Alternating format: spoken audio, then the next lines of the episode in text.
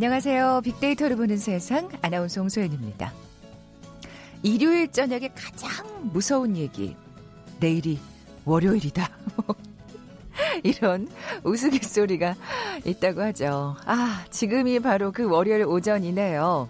오늘도 어김없이 태양이 떠올랐습니다. 좀 흐리긴 해요. 그죠? 아, 11시가 넘었는데도 아직 잠이 좀 덜 깬 것 같은 분들, 몽롱하신 분들. 또 9시 출근 시간 헐레벌떡 겨우 도착했다는 분들 분명 계실 겁니다. 이 흐리니까 더 뭔가 정신이 안 나는 것 같고 그렇긴 해요. 참 아침형 인간 쉽지 않은데요. 저도 그렇습니다. 한데 일찍 출근해야 하는 이유는 분명히 있는 것 같긴 합니다. 한 미국의 경제 전문 매체에서 아침형 인간이 직장에서 성공하는 이유를 소개했어요. 아무도 없는 사무실은 정신 집중에 도움이 된다. 일찍 출근하면 여유가 생긴다. 중요한 전화는 이른 시간에 온다. 어떤 회사 조직이든 뉴스로부터 자유로울 순 없다. 그러니까 뉴스를 선점할 수 있다. 이런 장점이 있다는 거죠. 아, 어떠세요? 아침형 인간이 될 만한 이유 충분하다고 생각이 드시나요? 한번 도전해 보시면 어떨까요? 그런데 이런 분들 참 아침형 인간 되기 쉽지 않으실 겁니다.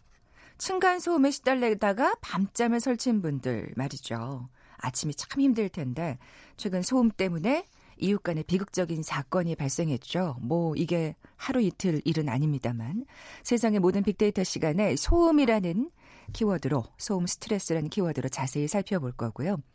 올해 유통업계 최대 이슈 단연 여심 마케팅이라고 하네요.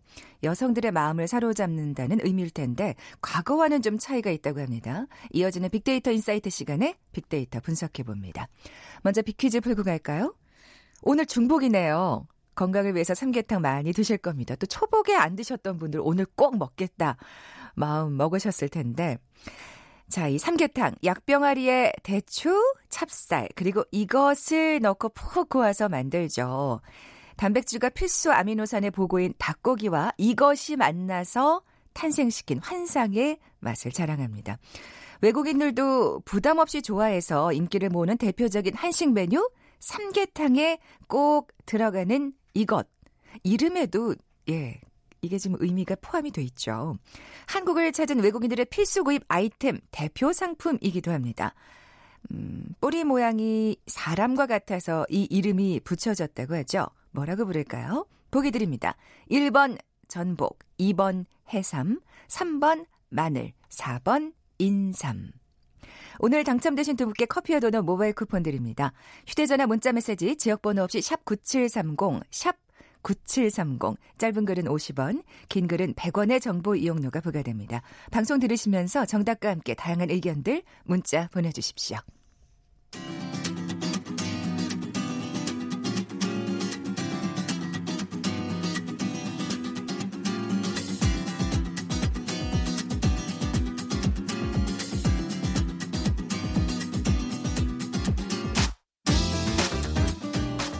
데이터는 시그널이다. KBS 일라디오 빅데이터로 보는 세상. 세상의 모든 빅데이터. 궁금했던 모든 화제와 이슈를 빅데이터로 분석해보는 시간이죠. 세상의 모든 빅데이터. RSN 남유진 팀장 나와 계세요. 안녕하세요. 안녕하세요. 네. 뭐, 소음 스트레스, 소음 분쟁. 이제 정말 사실은 익숙한 단어가 돼버렸습니다. 씁쓸하게도. 네 근데 또 최근에 소음과 관련된 아주 비극적인 일이 있었더라고요. 네네. 그 7월 18일 그 지난주 수요일이죠. 지난주 수요일에 대구 남구에서 스크린 골프장 방화 사건이 있었습니다. 아. 그 방화를 저질렀던 그 김모 씨 같은 경우도 어 그 화상을 입어가지고 사망을 하실 정도의 아이고. 사건이었는데 네. 어 이분이 자 주택에서 공치는 소리 때문에 시끄러워서 스트레스가 스트레스를 받는다라는 내용의 유서가 발견되었다고 하고요. 그리고 평소 소음 문제로 그 스크레, 스크린 골프장 사업주하고 갈등을 많이 빚어 오셨다고 합니다. 그러니까 이 소음 스트레스 때문에 네 결국은 불까지 지르고 자신도 목숨을 잃은 네네, 네, 맞습니다. 예, 정말 비극적인 사건이네요. 네네 네. 그렇죠. 아 얼마나 소음 스트레스가 심했길래 이렇게까지 치달았을까요, 사건이? 음. 예. 사건 직후의 보도 내용에 따르면은 해당 지역이 약간 조용한 주택가였는데 스크린 골프장이 들어왔고 그리고 밤 늦은 시간은 아. 물론 주말까지 소리가 계속 났었다고 하고요. 그리고 스크린 골프장의 경우에 그 뒤에 천에 공이 이렇게 부딪히는 소리가 상당히 큰 편인데 그렇죠. 그런 이게 사실 주택가에 있기는 네네네. 좀 예.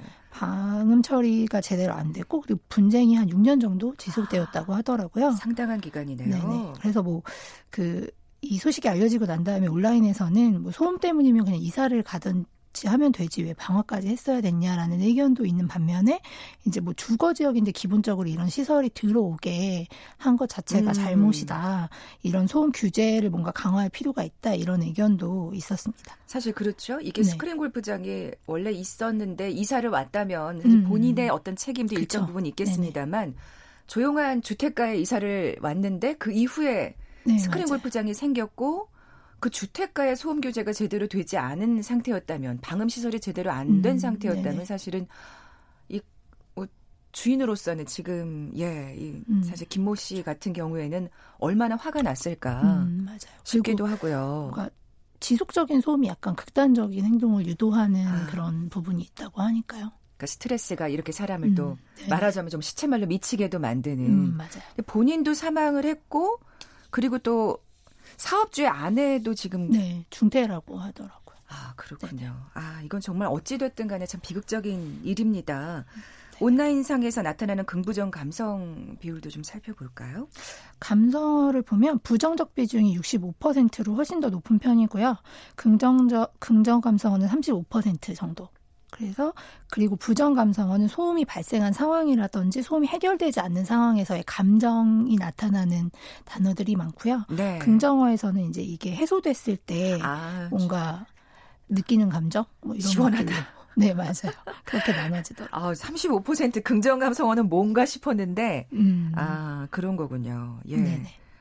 아, 그래요. 진짜 이게 어떻게 보면 긍정 감성화가 35%나 된다는 건 그만큼 이게 해소됐을 때 얼마나 행복한지를 음, 또 맞아요, 맞아요. 나타내주는 반증이라는 생각이 드네요. 네, 예. 그렇습니다. 어, 그, 예. 좀 자세하게 다시 네. 부정어 살펴보면 부정어에서 가장 많이 언급된 단어는 싸우다. 입니다. 그래서 전체 언급량 중에 3.6% 정도 언급이 되고요. 분쟁이 많군요. 네네. 네. 그리고 그 다음이 이제 짜증, 고통, 망치다, 난리, 시달리다 등 인 것으로 소음이 발생한 상황에서 되게 격하게 드러나는 감정들이 나타나고요. 살인도 있네요. 네, 치위가 살인이. 아이고, 예. 살인을 할 것 같다. 뭐 이런 식으로 언급이 많이 되고요. 음. 그리고 그 다음에 뭐 화나다, 답답하다, 민폐다. 뭐 이런 식의 언급이 있습니다. 네. 네. 뭐 어쨌건 어. 감정의 강도가 얼마나 강한지를 나타내주는 그러니까요. 부정어라고 볼 수 있고요. 네. 그리고 긍정적 감성어는 1위가 편하다. 이게 해소되니까 음. 너무 편하고 좋다. 이런 느낌이고요. 그리고 이거는 그 층간소음의 피해를 받는 쪽도 언급을 하지만 피해를 줬던 쪽도 네. 이제 뭐 층간소음 방지 매트 같은 걸 사용해 놓으니까 애들한테 주의를 주지 않아도 돼서 내가 편해졌다. 맞아. 뭐 아이를 키우는 맞아. 부모들 같은 경우에 아파트 살 때 진짜 음, 그렇습니다. 본인도 참 곤란하실 것 같아요. 음, 굉장히 그렇죠. 미안하기도 하고 근데 아이들이 항상 100% 그렇죠. 통제되는 게 아니니까. 그리고 요즘 같은 경우는 음. 맞벌이 가구도 많으니까 부모가 없는 시간에 아이가 집에 있는 경우도 있어서 적절하게 통제가 안 아, 되는 아, 경우도 많아서 그 뭔가 장치들을 해 놓고 그렇게 돼서 항의가 안 들어오면 내가 좀 편해졌다 이런 식의 음. 언급도 있더라고요. 근데 사실은 그렇게 장치를 다 해놔도 음, 또다 되는 건 아니니까 맞아. 이 긍정 감성어 중에 배려라는 단어가 눈에 띄는데 음, 맞아요. 그러니까, 그러니까 그 아이를 가진 부모로서는 또 조금은 그래도 이해해 주셨으면 하는 또 바람도 어, 맞아요, 맞아요. 있지 않을까 좀 가끔은 네네. 너무 빡빡하게 구우시면 음. 좀 야속하다 뭐 이런 네네. 생각도 들지 않을까 또 감히 맞아요. 또 생각을 해보게 됩니다. 아, 그리고 예. 긍정 감성어 중에 다행이라는 단어도 있는데요. 네. 그 단어는 이제 이사를 새로 왔는데 층간소음이 없어서 다행이다 아. 이런 식의 언급도 있더라고요. 그만큼 정말 네. 예. 그러니까 생활에 많은 비중을 차지하는 게 또 예, 이 소음인 것 같아요. 네, 예. 네, 맞습니다. 키워드도 살펴볼까요? 네. 그 키워드는 주로 이제 상황적인 측면에 대한 부분으로 정리를 해 보았는데 1위가 층간 소음이고요. 층간 소음이 가장 심각하게 인지되고 있기 때문이고 그 다음이 아파트 음, 그리고 맞아요. 아까 말씀드렸던 것처럼 3위가 이사 그리고 4위가 주말 이렇게 어. 주말 5위가 공사 그리고 6위 아기 거실 바닥 공부 화장실 이것들이 top 10으로 나타났습니다. 아, 진짜 이렇게 다 짐작이 가는 키워드들이에요. 음, 네네, 정말 맞아요. 화장실에선 사실 진짜 옆집 소리가 정말 잘 음. 들리죠. 그렇죠. 그리고 아기 주말에 또 사실은 가족들 근데 네. 다들 밖에 나가 있다가 또 네네, 집에 맞아요. 있는 시간이 많은 게 또 주말이니까 음, 맞아요. 그리고 아. 뭐 아기가 있거나 공부를 하는 수험생이 아, 있는 그쵸, 경우에는 그쵸. 소음에 또- 좀더 예민할 수밖에 없기 때문에 수험생이 있는 어, 집안은 정말 예민할 수밖에 하죠. 없죠. 그럴 때는 정말 윗집들이 좀 신경을 써주셔야 되지. 그리고 않을까. 요새는 수험생이 사실 고3만 있는 게 아니라 공무원 시험을 본다던가 이런 시험들이 되게 그러네요. 많이 늘어났기 음, 때문에 음. 그런 식으로 좀 예민하게 언급되는 경우가 좀 있더라고요. 네, 네. 정말 지금 말씀하신 대로 우리 생활과 진짜 밀접한 음, 관련이 맞아요. 있는 문제라는 생각을 다시금 하게 되는데 온라인상에도 이와 관련된 콘텐츠들이 많을 것 같아요. 워낙 음, 지금 맞아요. 예. 그 층간 소음 같은 경우에 이게 스트레스하고 분쟁의 결과 뭐 이런 것들이 공유된 글들이 계속해서 올라오고 정보량도 2017년 초부터 비교했을 때 쭉 증가하고 있고요. 그리고 유튜브에 뭔가 관련 컨텐츠들이 최근에는 또 많이 올라오고 있는데 좀 재밌다고 하면 좀 그렇지만 특이한 컨텐츠가 예. 네, 층간소음 문제 발생할 때 이제 법적으로 대응하는 방법에 대한 정보를 제공해주는 그 변호사들이 찍어서 올리는 영상이 있고요. 아, 그리고 층간소음에 대한 복수를 도와주는 아이고 이거는 진짜 네, 층간소음 ASMR이라고 하는데 이런 영상들이 좀 있더라고요. 지금 그렇게 말 그런 태도 때문에 사실은 진짜 이게 그러니까 정말 감정이 격화돼 가지고 음, 맞아요, 맞아요. 아까 말씀하신 그런 또 엄청난 사건들로 번지기도 하고 그렇죠. 그런 거잖아요. 네. 그게 좀 걱정이네요, 사실은. 네, 맞습니다. 네.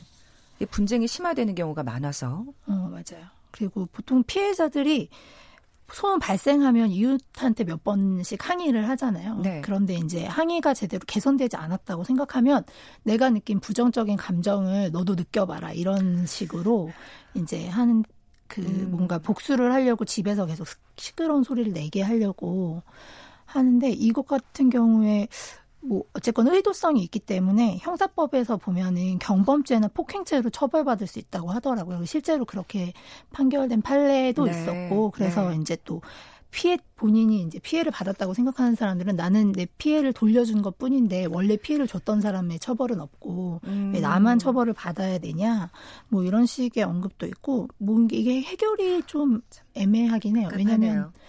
법적으로 뭔가 강제하는 규정 같은 게 그렇군요. 없어서 예. 별다른 처벌 방법이 없다는 말씀이신가요? 네, 네, 맞아요. 이게 그냥 네. 권고 정도? 소음을 많이 내지 음, 말아라. 음. 이렇게 권고 정도 할 수 있는 정도의 처벌만 가능하고 뭔가 강제할 수 있는 규정은 없다고 하더라고요. 법적으로도. 그러니까 진짜 네. 사실은 이렇게 이럴 때 진짜 경, 경비 아저씨가 정말 그쵸. 중간에서 애매해지시는 음. 경우인 것 같아요. 그러니까 네. 그 권고 이외에 뭔가 어떻게 처벌 방법이 음. 없으니까 당하는 쪽에서는 정말 더 많이 화가 나서 음, 사실은 감정이 격화돼서 이렇게 복수까지 하는 또 음, 말도 맞아요. 안 되는 상황까지 그쵸. 이르는 거고 근데 또 복수를 하면 자기가 또 오히려 처벌받는다고 하니까 정말 음. 아, 네. 그러면 그래서 전문가들이 네. 하는 말이 이제 자기가 직접적으로 윗집에 올라가지 말고 제3자를 거쳐라. 아, 이런 식의 중재를 요청하는 걸 추천하더라고요. 그게 어떻게 해결에 대한 아이디어가 될 수 있는 건가요? 그 아니 그 뭔가 법적인 해결은 아니고 그 감정이 격화되는 걸 막을 수 있는 방법으로 제시하는 아, 거죠. 그러니까 사실 그 정도밖에 지금 어, 해결 맞아요. 방법이 없는? 네. 어. 뭐 어, 어떻게 그러면 이게 접점을 찾으면 조, 좋을 거라고 생각하세요? 뭔가 음. 그 권고를 할 때 이제 국가기관을 통해서 할 수 있는 방법들이 네. 있기는 하고요. 그 지금 네. 방법이 있기는 한데 그게 아까 말씀드렸던 것처럼 네. 어쨌건 뭐 민사 소송을 해도 보상금이 100만 원에서 200만 원 사이니까 그게 별로 이렇게 크게 해결 방, 해결책이라고 느껴지지 않기 때문에 음. 근본적으로는 어쨌건 법규를 좀 조정을 해야 된다라는 의견들이 많은 편이죠. 아, 온라인상에서도 그렇게 그렇죠.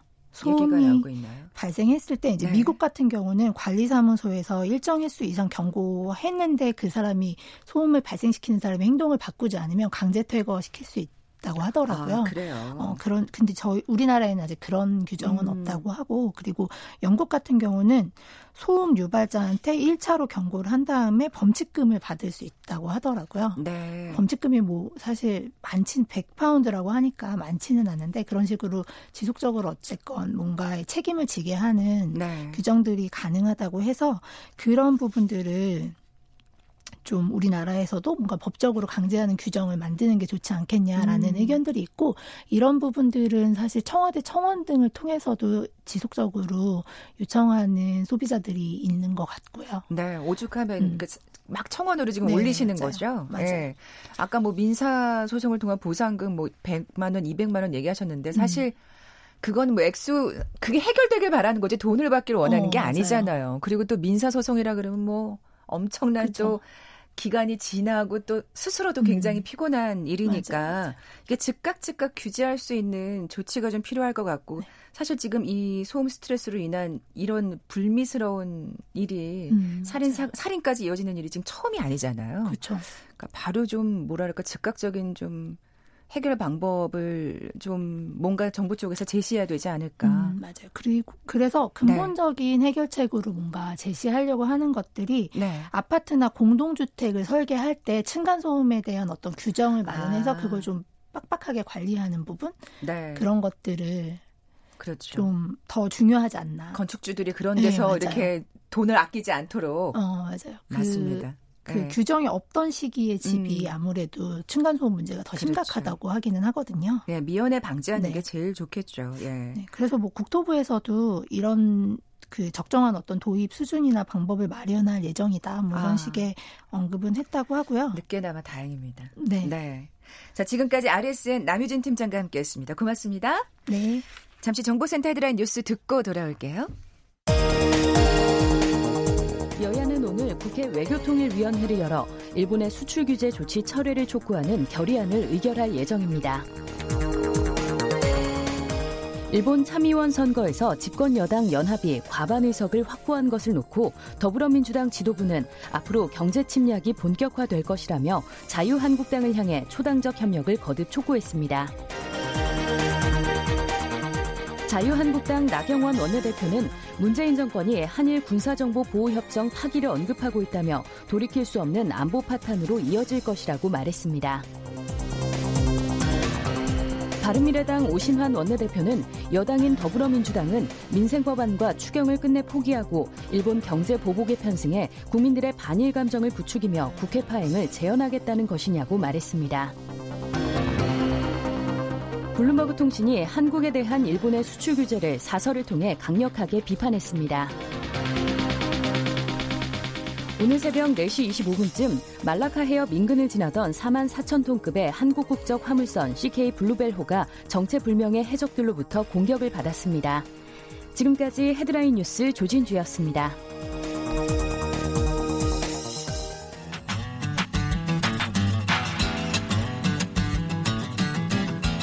마음을 읽으면 트렌드가 보인다. 빅데이터 insight. 타파크로스 김용학 대표가 분석해드립니다. 빅데이터를 통해 라이프 스타일과 소비 트렌드를 분석해보는 시간. 마음을 읽으면 트렌드가 보인다. 빅데이터 insight. 타파크로스 김용학 대표 나와 계세요. 안녕하세요. 안녕하세요. 먼저 빅퀴즈 내주세요. 네, 오늘은 중복이죠. 삼계탕 드시는 분들이 많이 계실 텐데요. 다양한 종류의 삼계탕이 있지만 약병아리에 대추나 찹쌀 그리고 이것을 넣고 푹 고아서 만드는 게 가장 기본입니다. 단백질과 필수 아미노산의 보고인 닭고기와 이것이 만나서 탄생시킨 환상의 맛을 자랑하죠. 외국인들도 좋아하는 대표 한식 메뉴 삼계탕에 꼭 들어가는 이것은 무엇일까요? 한국을 찾은 외국인들의 필수 구입 아이템이기도 하고 대표 상품입니다. 뿌리 모양이 사람과 같아서 이 이름이 붙여졌는데요. 무엇일까요? 1번 전복, 2번 해삼, 3번 마늘, 4번 인삼입니다. 네, 정답 아시는 분들 저희 빅데이터를 보는 세상에 지금 바로 문자 보내주십시오. 휴대전화 문자 메시지 지역번호 없이 샵 9730입니다. 짧은 글은 50원, 긴 글은 100원의 정보 이용료가 부과됩니다. 자, 오늘의 대화 키워드 여심 마케팅입니다. 네, 여심을 공략하는 마케팅 기법이 굉장히 확산이 되고 있는데요. 그게 사실 뭐 어제 오늘 일은 그렇습니다. 아닌데 뭔가 또 다른 느낌의 여심 마케팅이 있는 모양이네요. 네. 음. 이 Eveolution이라는 얘기 혹시 들어보셨어요? 합성어인데요. 네. 예, 여성성을 대표하는 이브와 진화를 뜻하는 evolution이 합성된 Eveolution이라고 미국의 미래학자 페이스 팝콘이 얘기를 한 것인데요. 어, 구매자 혹은 구매 의사 영향자 중에서 여심의 중요성이 여성의 중요성이 그만큼 강해지고 있다라는 걸 강조한 얘기입니다.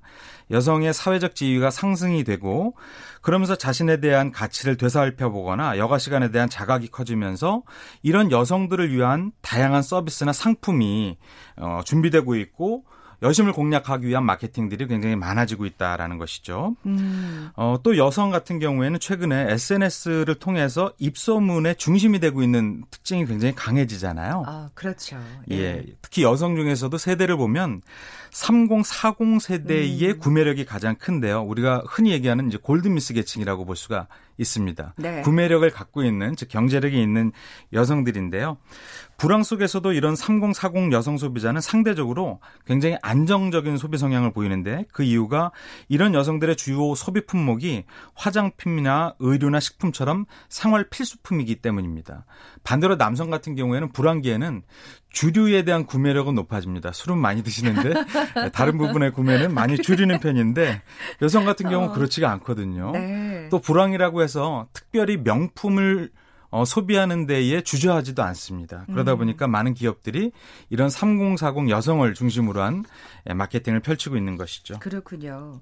뭐 여신 마케팅은 예전에도 있었는데 뭐 여자의 마음을 사로잡아야 한다. 예. 그렇습니다. 근데 뭔가 과거와 현재가 좀 차별화된 점이 있을까요? 그렇습니다. 세상을 이렇게 관심을 끌게 한 주목받게 한 몇 가지 사례가 있는데 하나 소개해 드린다면 최근에 글로벌 스포츠웨어로 유명한 에, 엔사의 경우에 어 우리나라의 여자 축구 국가대표 선수이죠. 지소연 씨를 모델로 내가 원하는 것은 바꾸지 마. 차라리 세상을 바꿔버려라는 음. 카피로 대형 광고판을 강남역에 걸었습니다. 그런데 같은 광고판 밑에는 예쁘면 다야라는 카피에 뭐 성형외과의 광고가 들어가 있었는데 강남에 워낙 강남 지역에는 진짜 이 성형외과 그 광고판이 많잖아요. 그렇습니다. 예, 예. 그런데 이 하나의 광고판에서 두 가지가 미묘하게 대비가 되면서 네. 한쪽에서는 우리가 저- 어, 일상적으로 알고 있었던 여성성을 강조한 거를 버린 광고 카피와 성형외과 광고에서는 여성성을 강조한 예쁘면 다다라는 카피가 대조를 이루게 된 것이죠. 그런데 이걸 본 네티즌들이 N사의 마케팅은 찬양을 하고 성형외과 광고에 대해서는 굉장히 아쉬움을 드러내고 있었습니다. 음. 즉 여성을 공략하고자 하는 인식이 굉장히 많이 과거와 지금이 달라졌다라는 것이죠. 여성성을 강조하는 쪽에서는 오히려 비난을 하거나 여성성을 버리고 독창적이고 자기중심적인 에, 가치를 실현하는 쪽에서는 오히려 응원을 하는 모습이 드러나고 있는 겁니다. 그렇군요. 이게 또, 또 SNS를 통해서 더 이렇게 확산이 되는 그렇습니다. 이게 또 과거의 여신 마케팅과 또 차별화되는 또 부분이라고 할 수 있겠네요. 네. 말씀하신 대로 그러니까 어, 여성들의 이상형이 달라지고 있다는 생각이 들어요. 그렇습니다. 문화 콘텐츠 속에서도 그런 모습이 드러나고 있는데요. 대표적인 것이 드라마잖아요. 드라마를 소비하는 분들은 대부분 여성들이 많은 편인데 어, 이 드라마를 보면은 어, 로맨스 드라마 중에서도 남성의 역할이라든지 비중과 여성의 역할이 과거와 지금이 굉장히 많이 달라졌습니다. 음. 우리 2000년대 전만 해도 남성들은 대부분 어떻게 표현이 됐냐 하면 동화 속에서 나오는 왕자님의 모습이었잖아요. 그래서 직업들을 아, 보면 실장님.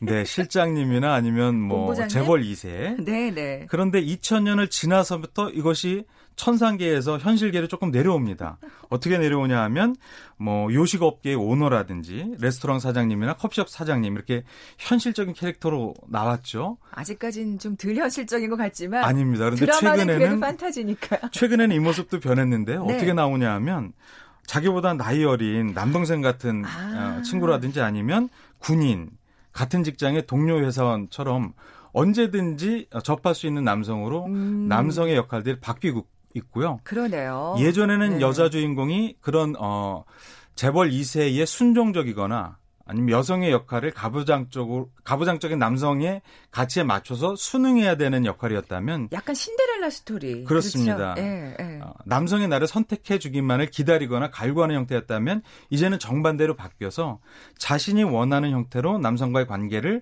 설정하거나 맺는 형태로 바뀌고 있지 않습니까? 음. 그러니까 문화 콘텐츠 안에서도 여성성이 여성의 모습이 굉장히 많이 변화하게 된 것이죠. 네, 정말 사실 솔직히 신데렐라 스토리는 정말 이제 구태연하고 좀 불편하다는 생각이 들어요. 네. 이 빅데이터 상에 또 좀 살펴볼까요?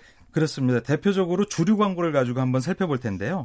주류 광고 시장에서 소주 같은 상품은 미녀 모델을 많이 썼고요. 맥주는 미남 모델을 썼죠. 네. 소주는 남성들이 많이 즐겨하니까 아, 미녀 모델을 썼고요. 맥주 같은 경우에는 정반대 현상이었는데요.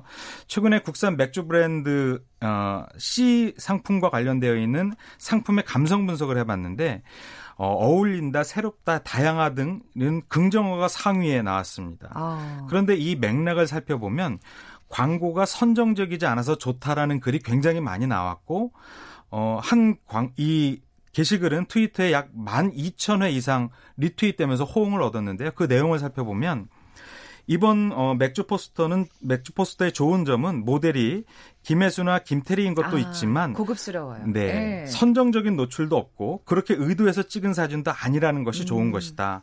기존의 주류 광고 포스터와 확연히 다른 느낌이라서 좋다.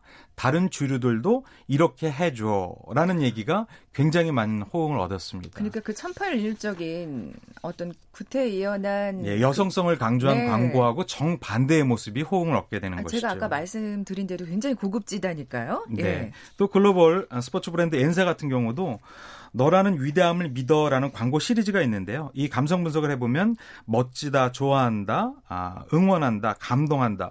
긍정의 비율이 무려 99% 이상으로 굉장히 좋게 나왔습니다. 그렇군요. 네.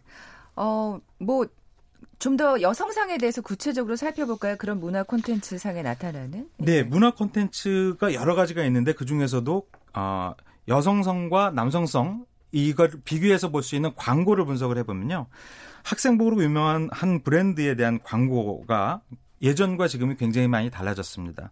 이 해당 브랜드 에싸 같은 경우에는 4년 전에는 날씬한 날씬함으로 한판 붙자 뭐 이런 카피를 가지고 소비자한테 어필을 했거나 코르셋 재킷이라든지 어, 쉐딩 스커트 같은 것들 선보여서 굉장히 비난을 많이 받았는데요. 그랬군요. 최근에는 여성이 등장한 부분들을 굉장히 축소하고 여성이 등장하지만 여성성을 강조한 것보다는 그냥 아주 자연스러운 것들을 보여줍니다. 그래서 옷들도 반바지라든지 긴 바지들로 어, 모델이 자- 착용을 하고 나옵니다. 아, 교복은 편해야 되거든요. 그렇습니다. 그러니까 상품의 예. 특질 가지고 승부한 광고라든지 어, 또 외국의 한 외화죠. 최근에 많은 소비자들한테 선택을 받은 어, 이 외화 같은 경우에는 스토리가 한 공주가 영화 속에서 어, 다른 이 여성 공주를 도와주는 캐릭터에 의해서 어, 구현이 되었었는데 묘사가 되었었는데 최근에는 이 스토리가 영화 속에서 아버지의 나라를 노리는 악역 신하한테 당당하게 맞서고 음. 스스로 왕이 되면 안 된다는 법률을 없애서 술탄이 되는 스토리로 정반대로 나타나고 맞아요. 있습니다. 예. 그러니까 우리가 익히 알고 있는 스토리하고는 정반대이긴 하지만 굉장히 많은 어, 소비자들의 선택을 받았죠. 어, 진짜 이거 좋아하시더라고요, 이 영화. 그렇습니다. 네. 그래서 뭐 숲속의 잠자는 숲속의 미녀라든지 아니면 뭐 백설공주라든지 이런 형태의 모습들하고는 굉장히 많이 달라진 것들이 보여지고 있습니다. 네. 아까 뭐 그 엔사의 그 광고 모델인 박나래 씨도 진짜 멋지더라고요. 그렇습니다. 자, 네. 이 여신 마케팅에 대해서 좀 정리를 해볼까요? 네. 최근에는 이런 여성성이 바뀌어진 것이 호감을 얻기도 하고요. 또 일부에서는 너무 강한 페미니즘, 페미니즘 운동으로 인해서 어, 남녀 간의 갈등을 부추긴다는 논란이 있기도 합니다. 조심스럽죠. 예. 그렇습니다. 여성의 도전적인 모습을 응원하기도 하지만 반대로 지나치게 앞서가서 어, 부작용이 일어나기도 하는데요. 어, 큰 방향은 아무래도 남성과 여성의 역할, 사회적 역할이 바뀌기 때문에 여성성이 변한다는 것은 어찌할 수 없을 것 같습니다. 네. 그런 부분에 있어서 소비자들의 호응을 얻는 아, 기법들이 어, 여러 가지로 고민이 되어야 할 것 같습니다. 네. 빅데이터 insight 타파크로스의 김용학 대표와 함께했습니다. 고맙습니다. 감사합니다. 커피와 도넛 모바일 쿠폰 받으실 두 분입니다. 4814님, 3159님. 이 두 분께 선물 보내드리면서 물러갑니다. 저는 내일 11시 10분에 다시 옵니다. 고맙습니다.